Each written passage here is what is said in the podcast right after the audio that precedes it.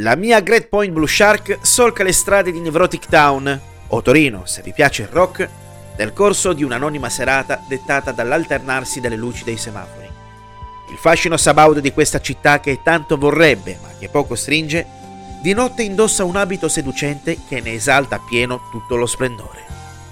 Dalla radio, uno speaker racconta di come una volta sia riuscito a perdere il grande amore della sua vita, leccando la passera della donna sbagliata nonostante avesse giurato di poterla riconoscere tra mille, addirittura con gli occhi bendati.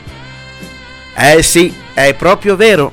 Come diceva una persona di gran lunga più saggia del povero bastardo che vi sta parlando in questo momento, la gente è il più grande spettacolo del mondo e non si paga il biglietto. Timidamente una brezza leggera si fa strada dei finestrini abbassati della Great Point Blue Shark e le fallimentari esperienze in camera da letto dello speaker lasciano lentamente spazio all'elegante armonia di Get It Right Next Time di Jerry Rafferty. E chi l'ha detto che il momento perfetto non esiste? Jerry Rafferty, al secolo Gerard Rafferty, è stato un cantautore scozzese capace di essere autore di quel rock elegante, in grado di attaccarsi alle emozioni come perfetto collante ai vari momenti della vita. Dopo un iniziale periodo che lo vede esibirsi presso la metropolitana di Londra, racimolando i primi guadagni, nel 1971 ha modo di incidere il suo primo album da solista, intitolato Can I Have My Money Back? E il titolo non ha niente a che fare con ciò che il pubblico avrebbe richiesto al negoziante che gli ha venduto quel disco. Credetemi. La grande occasione avviene l'anno seguente, quando con il suo compagno di scuola Joe Egan fonda il gruppo degli Steelers Wheel, il cui successo più grande rimane Stuck in the Middle with You, ripreso anni dopo da Quentin Tarantino nella celebre scena del taglio dell'orecchio del poliziotto nel film Le Iene.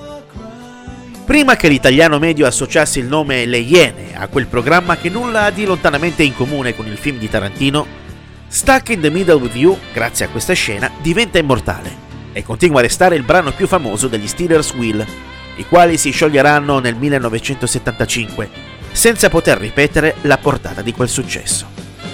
Nel 1978 Rafferty dà alle stampe City to City, strepitoso album contenente Right Down the Line, brano che risente delle chiare influenze di Dire Straits, nonché la leggendaria Baker Streets, brano coverizzato da un numero esponenziale di artisti nel corso degli anni.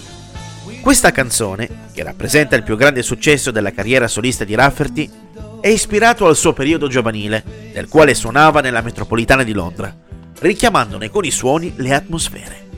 Semplicemente da brividi la parte del sax, in grado di diventare un suono elegante ed iconico del noto strumento a fiato, e la solo di chitarra che accompagna l'ascoltatore nella parte finale del brano.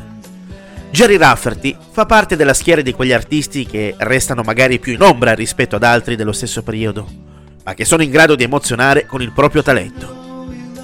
La vita terrena di Rafferty termina nel 2001, a 63 anni, per gravi complicazioni al fegato dovute al suo alcolismo ma la sua musica rimarrà per sempre. La perfetta colonna sonora per momenti unici. D'altronde, non è forse questo il potere taumaturgico della musica?